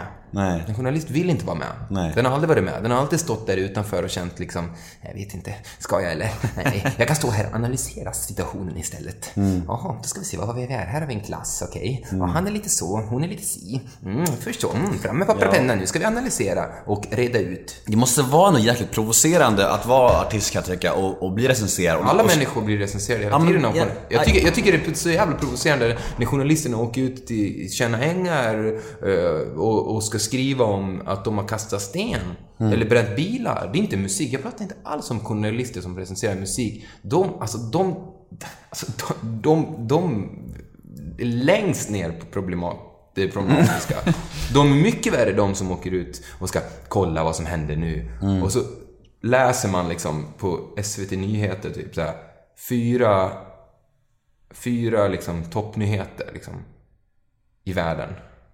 En av dem är att det är några flyktingar som vägrar gå ur en buss. Har ni analyserat allt som har hänt i världen nu? Och kommit fram till att en av de viktigaste nyheterna är att det är några flyktingar som inte vill gå ur en buss. Vad är det här för någonting? Är det här ett skämt eller? Här, ni har inte alls analyserat världen. Ni skriver bara om det för att ni vill ha uppmärksamhet. För att det är talk of the town. SD News. Ja, exakt. Man ska skriva SD News hela tiden för att det är det folk snackar om. Det är som en jävla gossip. Det är bara skvallerblaskor och allting. Så det är ett gift. Så om du är så påverkad av, av vad som du hör, som jag säger bara, jag har knarkat. Åh, han har knarkat, hörde du, han har knarkat. Om du är så påverkad, om du har så trög hjärna, så att du är så påverkad av vad människor säger på TV. Kolla inte på TV! Gå ut och mata fåglar i skogen. Läs inte tidningar. Titta inte på reklam, för guds skull. Eller hur? Nej, jag håller med. Gå inte på fotboll, det är Nej. för farligt för dig, du är för påverkbar liksom. Men alltså, vi snackade lite om att skapa musik och du, hur ser du, alltså, kan man ranka sin egen musik? Eller är det svårt? Kan du säga vilken din bästa låt som du har skrivit är, till exempel? Och vilken låt som du tycker är sämst som har släppts? Absolut. Men det är för mig helt o... mm, nöd, eller helt oviktigt eftersom det resulterar ju bara i att jag liksom lyfter upp en känsla ur min kropp och, och säger så här känner jag. Det var någon som frågade det, eh, nämligen, och vilken, vilken liksom är din stoltaste stund i karriären hittills? Alltså, var det, men vilken låt som du har stoltast över? Mm, Gammal eller ny, vad som helst. Det hade varit kul att få ett svar på den. Kan du nämna en låt som känns... Nej men var- alltså, det är, alltså Higher Love är ju, den processen är ju helt makalös. Alltså, och och, och jag, jag kan ju lyssna på Higher Love som mm, är nästan en av de få låtar som jag, jag tycker ju väldigt lite om att lyssna på min musik. Eh, och, och den är ju, eh, men jag tycker inte om bra musik. Det är en missuppfattning av mig. Alltså jag, tycker, jag tycker det är så poänglöst med bra musik. Alltså. En musik som är bra, det, det finns något tråkigt över den på en gång. Ja. Så att just varför är Higher Love bra? Liksom? Varför tycker jag om den på det sättet? Varför ger den mig en härlig känsla? Man måste skilja på den härliga känslan som man har inombords och den här verkligen att jag då ska journalistiskt analysera mina egna tankar och, och liksom objektivt känna vilken av dem är bäst och ranka mina egna känslor. Som rusar omkring i tusen kilometer i timmen inom min kropp ständigt. Det, det, det är för mig meningslöst på det sättet. Däremot så kan jag ju vila i hur gott det är med, inte vet jag, parmesan. Alltså jag kan ju vila i, alltså jag kan ju njuta av. Men Kan du njuta av minnen till exempel? Alltså, kan du tänka Ja, så- det är mer det. Det är mer Kan det. du tänka så fan den där spelningen vi gjorde på någon, någon världsturné, tänka, fan det där var riktigt fett liksom. Så här. Eller är det bara såhär, nej, är du helt onostalgisk eller? Nej, liksom. Ja, väldigt onostalgisk. Väldigt onostalgisk, ja. För du, du tycker du har Jag mådde, nästan, du jag, måste, jag mådde, mådde nästan illa när man satt och höll på att prata sådär. Du vet, i turnébussarna är det mycket sådär. Nej, jag kan inte. Det här var jävliga tider grabbar alltså. Jag, Ja, kunde, jag måste, jag kunde nästan måla så här. Och du vet liksom hela backstageområden, det är liksom bara nostalgi. Det är bara nostalgi. För alla band har liksom en vecka eller två veckor eller max ett år av den här gyllene tiden. Liksom. Mm. Så är det ju med allt såklart. Och eftersom det värderas så mycket och det ska rankas så mycket och man ska analysera hela tiden i Mm. allt. Jag skulle säga att den här branschen jag jobbar med är liksom någon form av journalistisk bransch där man hela tiden måste objektivt reda ut. Det var nästa fråga faktiskt. Vilken, vilket fenomen i musikbranschen har du svårast för? Vad skulle du vilja, om du fick ändra eller ta bort någonting? Jo men det är ju... Det, ja, ja men det är ju liksom... Det sjukaste det är när folk retweetar recensioner. Det är det sjukaste som finns alltså. Vad menar du här? Liksom? Vad, De vad- kanske är nöjda med recensionen? Ja, visst. Men det är inte det de säger när de retweetar den. De säger så här: kolla! Kolla vad bra jag är." Han tycker jag är bra. Ja. Mm. Han som vet. För att de pissar ju på de verkliga recensionerna. Mm. Som är folk utan pennan. Som inte har möjlighet att ha en penna för de är inte anställda. Av tusen anledningar. Varför är de inte anställda? Ja, det är samma sak som jag har pratat om. Gå upp i hierarkin och kolla vem det är som anställer. Varför tror du det är de här som blir anställda för? Jo, för det är för att den där som anställer. Varför tror du den där som anställer, anställer? Jo, för att det finns ytterligare någon som har anställt den personen. Så du bara sabbar för alla. Genom att hålla på och, och liksom framhäva dig själv via ett proffs. Va? Det är, det, är, det är helt sinnessjukt. Alltså du har varit ute ganska mycket i världen med tidigare turnerat så här. Har du någon gång känt när du har träffat någon tung, stor superstjärneartist? Alltså, eller blir man helt blasé inför allt sånt? Eller har du någon gång känt så här, fan nu träffar jag... Har du blivit starstruck någon gång? branschen bygger ju på att du ska ha den här bilden av rockstjärnor. Ja, ja, det är det jag Den menar. magiska bilden av rockstjärnor. Det är ju branschens bränsle. Har du träffat någon idol? Om du inte skulle ha den magiska känslan för rockstjärna, alltså då, välkommen till min värld kan jag säga då. Du har aldrig det, känt Det så? första som hände var ju att den bilden raserades. Är det så? Ja, oh ja. Så, Direkt fort du, när du ställer, blev- Mm. så fort du ställer dig bakom kulisserna och börjar jobba i fabriken så raseras ju bilden av att rockstjärnor är coola. Du, Väldigt så du har aldrig känt så här, shit jag är i samma rum som. Lionel Richie? Iggy Pop? Alltså, den största sorgen det är att jag inte träffat en svart artist på 15 år. Och bara det tycker jag någon borde ställas till rätta för. Alltså det är så sjukt. Alltså jag vill inte ens, ah, jag orkar inte. Alltså en anledning, en anledning till varför jag är så förbannad på, på, på branschen är för att den är rasistisk. Det, det är en av de mest, för att jag, jag, allt, jag har nästan all, bara lyssnat på, på vad ska man säga, musik utan, i, som ligger i, i periferin från vår kultur. Ska man säga. Och det kan vara allt från rysk balalaika musik till eh, liksom, traditionell religiös eh, buddhistisk musik till eh, af- afrikansk musik och jätte, jättemycket hiphop skulle jag säga det jag lyssnar mest på i världen eh, och från säkert i början av 90-talet. Liksom. Ska inte du jobba ihop med God nu? Young Good?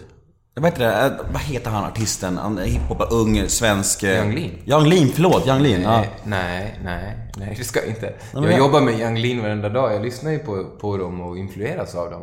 Men eh, eh, Min lillebror gör musikvideo till dem. Han heter Nathan Gullström. Och han... Och han eh, jag jobbar med, ja, men deras, med deras, ja. Precis, med, för han sa med deras kompisar. Ja, Ja, precis. Ja, en, en, och det är de som har tagit kontakt med mig efter Breaking News. ja. Ja. Alltså det är den empatinivån de som har tagit kontakt med mig är, är gigantisk och de är fantastiska artister. Och man hör det på deras musik.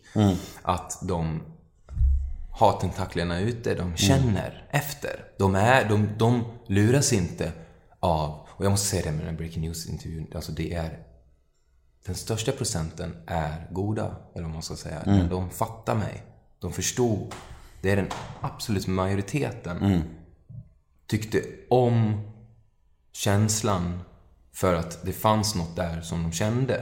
Som var riktigt. Det var något, det var något rent över Ja, och något och mänskligt. jag tror att det var att jag inte hade någon produkt att sälja om jag ska vara riktigt ärlig. För det flöt, oftast, alltså jag var ju där för att få promota en film som jag var med i. Det var ju därför jag skulle komma dit. She's wild again tonight. Ja, och, den, och, det, och det var en slump att det där pressmeddelandet hade skickats ut den dagen.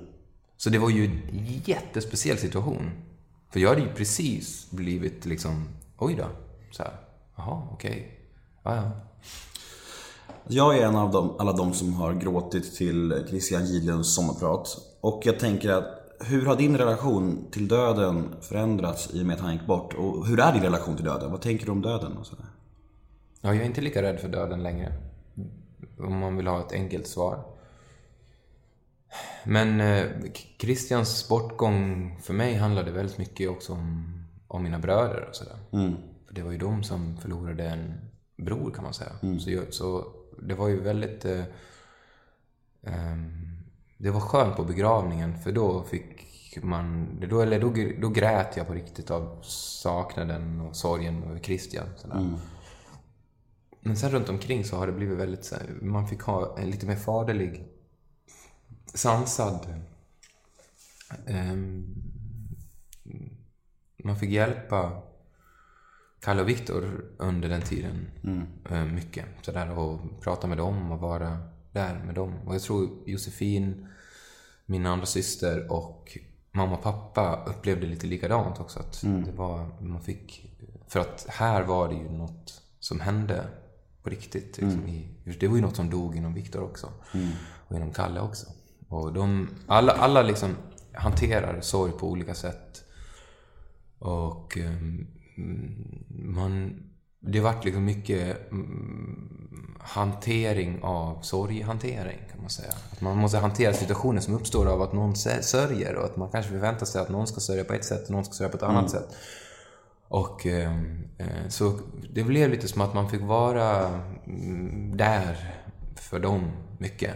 Men jag tänker så här, när någon går bort i ens närhet, eller när man blir pappa också tänker jag. Blir man inte väldigt påminn om ens egen liksom, livets ändlighet? Alltså att det faktiskt är liksom, Ja, eller tvärtom. ja, Att, kanske. det, att, att livet inte tar slut. Nej, precis. Att det är också en... Har du märkt det när du blir pappa? Att liksom så här, Men Det är också en beskrivning, att, att livet tar slut måste man också tänka sig, det är också en, en beskrivning.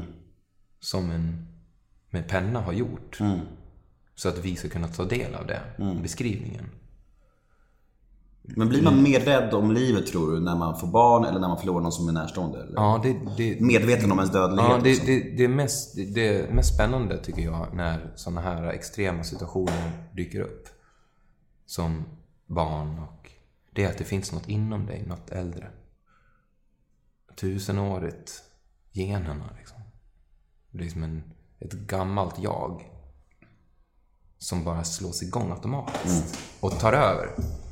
Så du kan liksom förbereda dig och gå på kurser och läsa hur mycket böcker som helst. Liksom, alla de här, liksom, så här gör man med barn, så här ska man göra med barn, så här gör man det, så här gör man med det, så här gör man med det. Och det du gör då egentligen är att du lurar din kropp. Att det är din hjärna som bestämmer i det här läget. Och så märker du direkt när sorgen kommer på. Så du ska förbereda dig för sorgen. Så märker du hur din kropp tar över. Alltså det det här djupa inom dig tar över. Nej, det spelar ingen roll vilka böcker du har läst om. Det här är inte ett recept. Vi ska inte laga mat nu efter en kokbok. Det här är något annat. Du kan inte läsa dig till det här. Du kan inte på det sättet. Eh, utan någon, något automatiskt vaknar till liv i dig när du hå- håller i barnet. Och du blir en annan människa av att hålla i barnet. Så att det är väldigt det här... Och det här är någonting som jag har tagit fasta vid så himla mycket. Att när du gör någonting. När du, du kan läsa om naturen. Men när du går ut i naturen. Så händer det någonting med dig. När du gör någonting. Du ska inte fästa dig, inte gå på konserten. Läs inte om den. Lyssna på musiken, ta in det. Du ska inte läsa om hur det är att bada, du ska hoppa i vattnet. Hela indiekulturen kan... du Hör den här Shoreline-låten med Broder Daniel, den är en sån symbol för indiekulturen, hur den är journalistisk. Hur de står där vid, vid strandkanten. Och jag vet inte, ska jag... Ja, du ska hoppa i vattnet. För det är där erfarenheten börjar. När du har hoppat i vattnet så kommer vattnet att hjälpa dig. Och så ska jag skaffa barn? Jag vet inte, jag kanske är ett litet barn. Eller, eller jag vet inte. När du skaffar ett barn så hjälper barnet dig. Sorgen kommer till dig och tar dig. Din hjärna är helt, helt, helt, helt sekundär i det här. Ditt förstånd, ditt förnuft. För barnet är här och du känner det. Oxytocinet flödar. Ja, alltså livet ska baseras på upplevelser. Ja, inte, verkligen. Inte på åsikt, eller eller man, kan, man, kan, man kan ha kombination, men man märker att när jag gör så, tar i din hand. Det är så mycket åsikter nu. Det är det. Ja, men tänk, ta, ta i någons hand. Gå, gå, liksom, gå, gå och titta, liksom, gör någonting. Gör någonting aktivt. Ta tag i någonting och gör någonting. Få, Bara få se vad som händer. Sätt dig ner vid pianot och spela. Snacka inte, prata inte, planera inte musik. Spela. De många musiker i musikbranschen spelar inte. Nej. De planerar skivomslag och historier, PR, bla bla bla, liksom hur de ska bygga upp en produkt. Vi ska ha det, vi ska ha den, vi ska ha ljudet, vi ska göra så, vi ska se. Och så har jag gjort hela tiden. Jag har liksom jobbat musikaliskt i huvudet. Nu jobbar jag i kroppen med musik. Jag tar på musiken. Och jag dansar asmycket. Jag har alltid varit någon som älskar dans och jag har verkligen som en sexualitet som har blivit förtryckt av att man står vid strandkanterna och tittar. Jag vet inte, ska jag väl? Jag står där och tittar på de som dansar istället. Men det, det, det ser roligt ut och vilken fin dans. Oh, så, nej, nej, nej, nej, nej. Inga analyserande. In med det Gustav. Jag måste fråga bara. Du, anpassar du hur du pratar efter vad, vilket, vilken sammanhang du gör intervju i? Jag tänker att nu har du ganska fria händer att gå loss med hur du vill. Men om du sitter i Riks FM liksom, pratar du enklare då? Och enklare termer? Försöker du vara liksom så här väldigt så här. Nej, nej, nej, nej, nej, nej, nej, gud nej. Ja, Men jag vet inte, jag tänker så här om du Nej, ska... Men däremot så har jag märkt att när jag, när jag, när jag, jag, jag blir trevligare när jag pratar med äldre. Mm. Alltså jag och Göran Greider har ju en podd. Eh, och vi pratar ju väldigt snällt med varandra kan man säga. Mm. Respekt, för respektfullt liksom. Ja, och jag blir väldigt sådär. Och, och jag skulle säga att den Gustav som är där, den finns också. Alltså det är någon så här, jag, jag märker att mm, jag har väldigt många äldre vänner. Och då pratar jag äldre, mina grannar i, i, i Dala-Flood och sådär, de är eh, 89, 85, 60 och sådär. Och de är min, väldigt nära vänner. Och jag har liksom ett sätt att prata med dem, vara som är liksom lite anpassat till dem. Men det är verkligen jag också. För jag tänker om du till exempel gästar Anders och Gry där och, och, och, du har ju ganska, din approach är ganska liksom analytisk och flummig och stor tycker Ja. jag. Kan det vara lite såhär jag kanske borde tona ner dig lite såhär när du liksom, jag sitter i en Ja, men, om, då, då, men då måste mitt syfte vara att jag vill skapa en förståelig produkt. Mm. Eh, Och då är vi tillbaks i det här att vara bra. Jag har inga behov av, jag har Nej inga behov av att vara bra. Det, låter, det var bara en fråga, vad skönt. Ja, nej, nej jag, jag vill inte vara bra. Jag har aldrig tyckt om, alltså det är seriöst, alltså, jag har aldrig tyckt om bra kultur. Alltså nu sätter jag också situationstecken kring bra. Mm. Jag tycker om dålig musik. Jag har alltid tyckt om den musiken som är ignorerad och liksom, och, och där är väl periferin och det är väl det som folk tycker är flummigt. Mm. Men det är väl inget flummigt, det är bara att jag inte Tycker om allt som alla andra tycker om? Ja, Nej, det är tvärtom. Det jag gillar, gillar alla. Det flummiga gillar alla. Alltså, när Cool and the Gang spelar och när Earth, Wind and Fire spelar så finns det historier berättade om att varenda nationalitet i princip i hela världen är representerad på deras konserter. Det är helt makalöst. Det är liksom motsatsen till de här stora svenska artisterna med sina eh, egna namn som spelar sina nyaste låtar från sin senaste platta. Alltså det är motsatsen till dem, är det. För Cool and the Gang kan du inga namn på. Det är inte eh, liksom eh, Lars Winnerbäck och Håkan Hellström och, och Ulf Lundell som spelar. Du vet inte ens vad de heter. Nej. Cool and the Gang, Earth, Wind and Fire, du kan inte ett namn på dem. Ingen journalist kan ett namn på dem. Men varenda nationalitet är samlad där. Och du har hört alla deras låtar tusentals gånger. Det är dålig musik. Enligt alla. De är inte med på en enda lista. De kan inte vara med på en lista. De gör inte ens album. De gör knappt album. Alltså, de förhåller sig inte till världen på det sättet. De är inte en del av den leken och de är världen.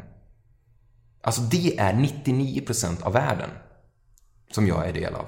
I- Jag, jag, jag vill inte ta del av den där enprocentiga mobbargänget. Nej. Jag vill vara med resten. Bra. Ja.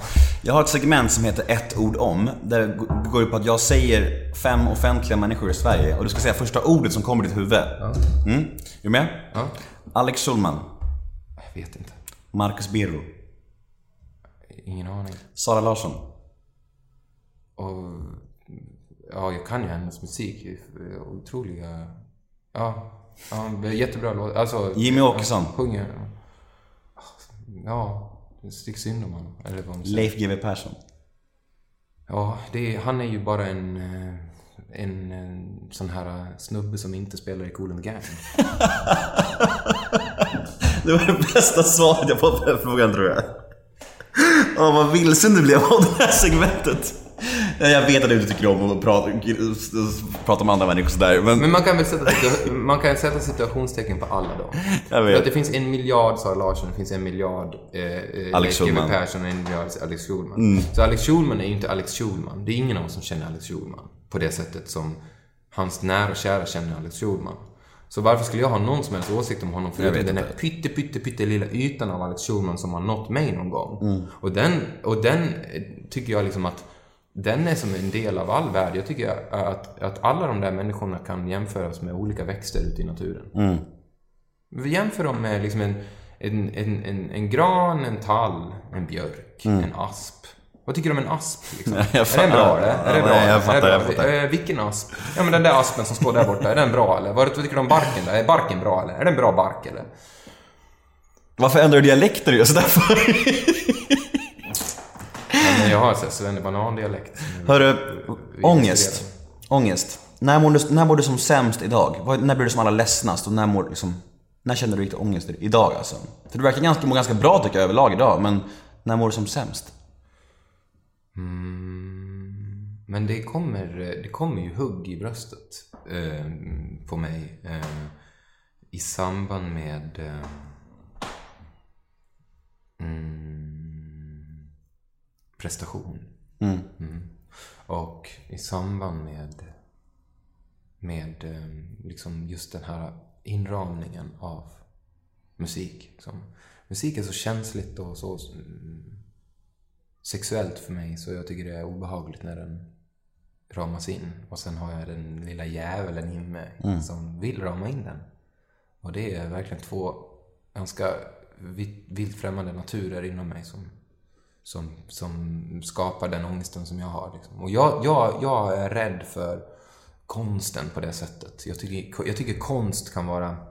Alltså du kan, du kan ju höra ett barn som skrattar och det är fantastiskt. Så kan du gå fram och spela in det med en mikrofon. Och så kan du ha en sal på Moderna Museet fylld med barnskratt bara, från högtalare. Då har du liksom tagit något vackert, fantastiskt, naturligt flöde i livet. Och så har du gjort någonting med det. Det finns något obehagligt i det. Och det är så jag har gjort hela mitt liv. Liksom. Men det känns som att musiken och skapandet då innebär en hel del ångest för dig. Alltså du vet, alltså släppa, Ska, släppa- skapandet, nej. Nej, man släpper ut det sen menar jag. Ja, att gud. bedömas. Men hur, Fruktansvärt. hur är det med kritik och så då? Tycker du Ja, men jag tycker det är obehagligt att...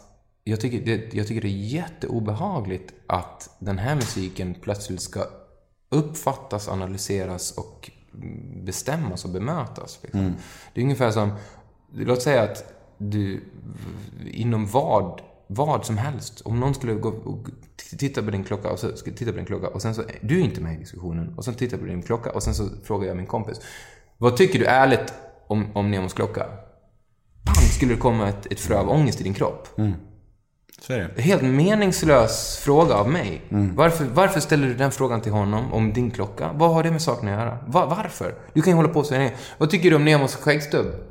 Hej, hej, hej, hej, hej, Anders. Kom, sätt dig här. Jag har en fråga till dig. Vad tycker du om Nemos frisyr? Nu fick jag ångest. Men det är väl klart? Ja, jag Vad tycker du om hans tatuering? Hej, hej, hej! Jonas, kom! Sätt dig här. Vad tycker du om Nemos tatuering då? Alltså jag har ju liksom, du vet. Men Vad är fan inte... skämtar du med mig? Alltså håll käften, håll käften, håll käften. Men det är ingen som säger det, utan istället så retweetar man den. Han tyckte min tatuering var bra. Han tyckte min tatuering var bra och han tyckte min... Va? Fan, ger du honom luft för? Jävla mobbare. Jag håller med. Ja, alla håller med. Alla håller med. De, det är ju bara svårt att säga emot. Nej, Alltså, alltså, det- nej, det är bara att man är boskap Ja. som gör att vi liksom färdas runt och bara "Åh, okej, ja men då är det väl inget bra då. Tydligen var det ingen fin frisyr. Jag får väl köpa en ny klocka då. Och så håller folk på att försöka göra fina klockor till alla för att man vill väl tyckas om liksom. Och helt plötsligt låter all musik likadant. Det är bedrövligt ju. Ja. Ja. Men så är inte världen i alla fall. Det är bara en pytteliten mobbarprocent. Men däremot har vi fastnat i den och sen så bara...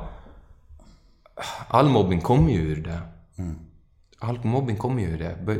Så som du beter dig, så beter dig barnen. Exakt. Om, vi, om, om du har två föräldrar som bråkar och slåss och bara bråkar, så då kommer barnen bråka och slåss. Det är superenkelt. Du kan säga till barnen, plocka upp efter dig, kan du säga. Plocka upp efter dig, plocka upp efter dig. Om du inte plockar upp efter dig, spelar ingen roll hur många gånger du säger det. Nej. Och det är också någonting med den här hantverk, eller att göra någonting. Gör, gör. Säg inte gör. Tyck inte. Nej. Upp, upplev. Ja, gör, gör. Ta tag i det. Bara Det, det, det. det, det är en bra sammanfattning av, den här, av det här avsnittet. Mm, och det är en sammanfattning av hur jag, hur jag har ändrat mitt tänkande. Från ett ytligt till ett djupsinnigt tänkande. För att det blir väldigt djupsinnigt när du börjar göra. För då kan du inte beskriva. Du kan inte beskriva känslan av att hoppa i vattnet. Stå inte där vid, vid, vid, vid kanten liksom och analysera världen. Hoppa i. Hur många år höll du på med Mando Diao?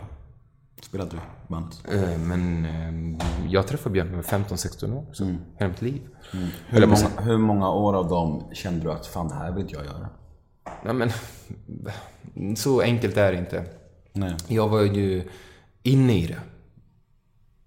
Men jämför med ditt eh, drog, ditt, ditt missbruk. Jämför det med ditt missbruk. Liksom. Man är ju inne i det. Man tycker ju visst om det. Ja, ja. Jag tycker det var kul jävligt länge. Ja, alltså, och, och, och sen märker man, eller jämför det med ett förhållande. Det kan vara ett förhållande också, som var dåligt från början, men ni hade roligt och ni gjorde massa roligt grejer. Men det kanske var, det bästa hade väl varit om ni aldrig hade blivit ihop kanske. Här när man analyserat det i efterhand. Men, men, men jag tycker ju, eh, den analysen säger mig heller ingenting och ger mig ingenting. Om du skulle träffa Björn på gatan, stannar ni och hälsar då? Och Gud lite? ja. Ja. Gud ja. Herregud. Alltså, ja. Alltså, jag tycker supermycket om Björn och alla i Mando Diao. Alltså verkligen så himla mycket om dem. De är världens härligaste killar. Och även eh, han den nya snubben som... Känner, känner du honom? Ja, men jag känner hans kompisar. Ja, de är helt underbara människor. Jag har träffat dem också jättemånga gånger och, och just... ehm, att blanda ihop musik och person är också en, ett sätt att tänka som är fel. Fel. Ja, det är fel idag. Alltså, Det är en sak vad de sjunger och en annan sak vem de är som människor. Eh, Men, eh, och, men, och nu, alltså, de också mår mycket bättre nu. När jag inte var tvungen att liksom, liksom försöka liksom få allt att passa in i min form av sexualitet. Var det bråkigt sista, sista tiden? Jämt. Det var bråkigt jämt. Det gick ut på att bråka. Det gick ut på att försöka få in mina idéer i den där trånga världen av liksom... För det var nog det jag tänkte på främst av den här konserten på Annexet. Ni såg ut att vara så jävla förtjusta i varandra tyckte jag. Alltså, Vi verkar vara förtjusta i varandra. ni, verkade, ni, ni såg ut att ni inte var så på sams. På scenen. Ja, men vi, jo, jo, jo, jo. Ja, nej, nej, i bandet. I bandet. Men- alltså, sams på scenen.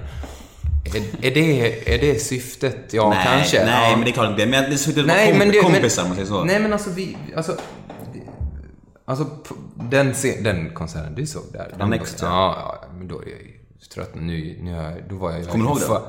Ja, det är klart.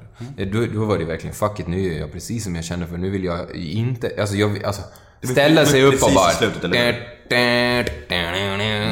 Det var det sista jag ville göra. Jag vill ju hellre göra en ballett. Mycket hellre en ballett. Ni hade så vita kläder Ja, eller? ja. Snygga Det i alla fall. Det var det viktigaste. Hörru, sista frågan. Eh, drömmar och framtid. Vad, hur ser du Gustav, Noréns liv ut närmaste tiden? Ja, vad, Vad precis. vill du göra? Vad är tankarna? Ja, det, det är en bra fråga. Jag har, ju, jag har ju tänkt mycket på drömmar och sådär. Det finns, något, det finns också något fa, farligt i drömmar. Men du har något mål kvar liksom? Du vill skriva en bok? precis. Jag vet inte Ja, vad precis. Det, det, finns, det finns något farligt i mål och, och drömmar. Som, Är det så? Ja, jag behöver inte... Jag vet, jag vill, jag vill, jag vill inte... Ja, jag vet... Det finns något skönt och romantiskt och så Disney-glimmer över en dröm. Liksom, Mm. Att man, den där världen. Liksom, så här. Men det finns också något skönt eh, tomhet i att leva ett liv utan de, vad ska man säga, känslan av en bättre morgondag. Eller något. Att liksom leva på, ja det är väl det som är, man kallar mindfulness och leva i nuet och fånga dagen och alla de där klyschorna. Att eh, ett mål ehm, kan ibland också försvaga dig och göra dig ouppmärksam på det som verkligen utspelar sig. Vilket är det som är nu. Just nu liksom. Eh, Men, men jag vill... eh, Har någon drömartist? Men som om du du- skriva en låt till? Ja, nej, nej, nej, nej, nej, men sånt där håller inte jag på med överhuvudtaget. Alltså, jag ser absolut ingen skillnad. Nej, men jag håller inte på sådär med Jag vet, för det roliga, det roliga med dig är Ja. att vad- frågor som jag ställer till vanliga människor, de funkar inte på Nej, dig. nej, men jag har inte drömartist, alltså Jag David. Bowie. Nej, jag Alltså. Jag är så Jag ointresserad av jag försöker. Kan bli som slack. Jag är så ointresserad. Men det är bra att du ställer som fråga, för jag är verkligen så ointresserad av en så här: wow, kolla han, kolla här, wow, Nej, jag vet, den jag här märker det, jag märker det. kändisen. Man bara, alltså du, ge mig den kändisens mormor. Vill du göra mer film?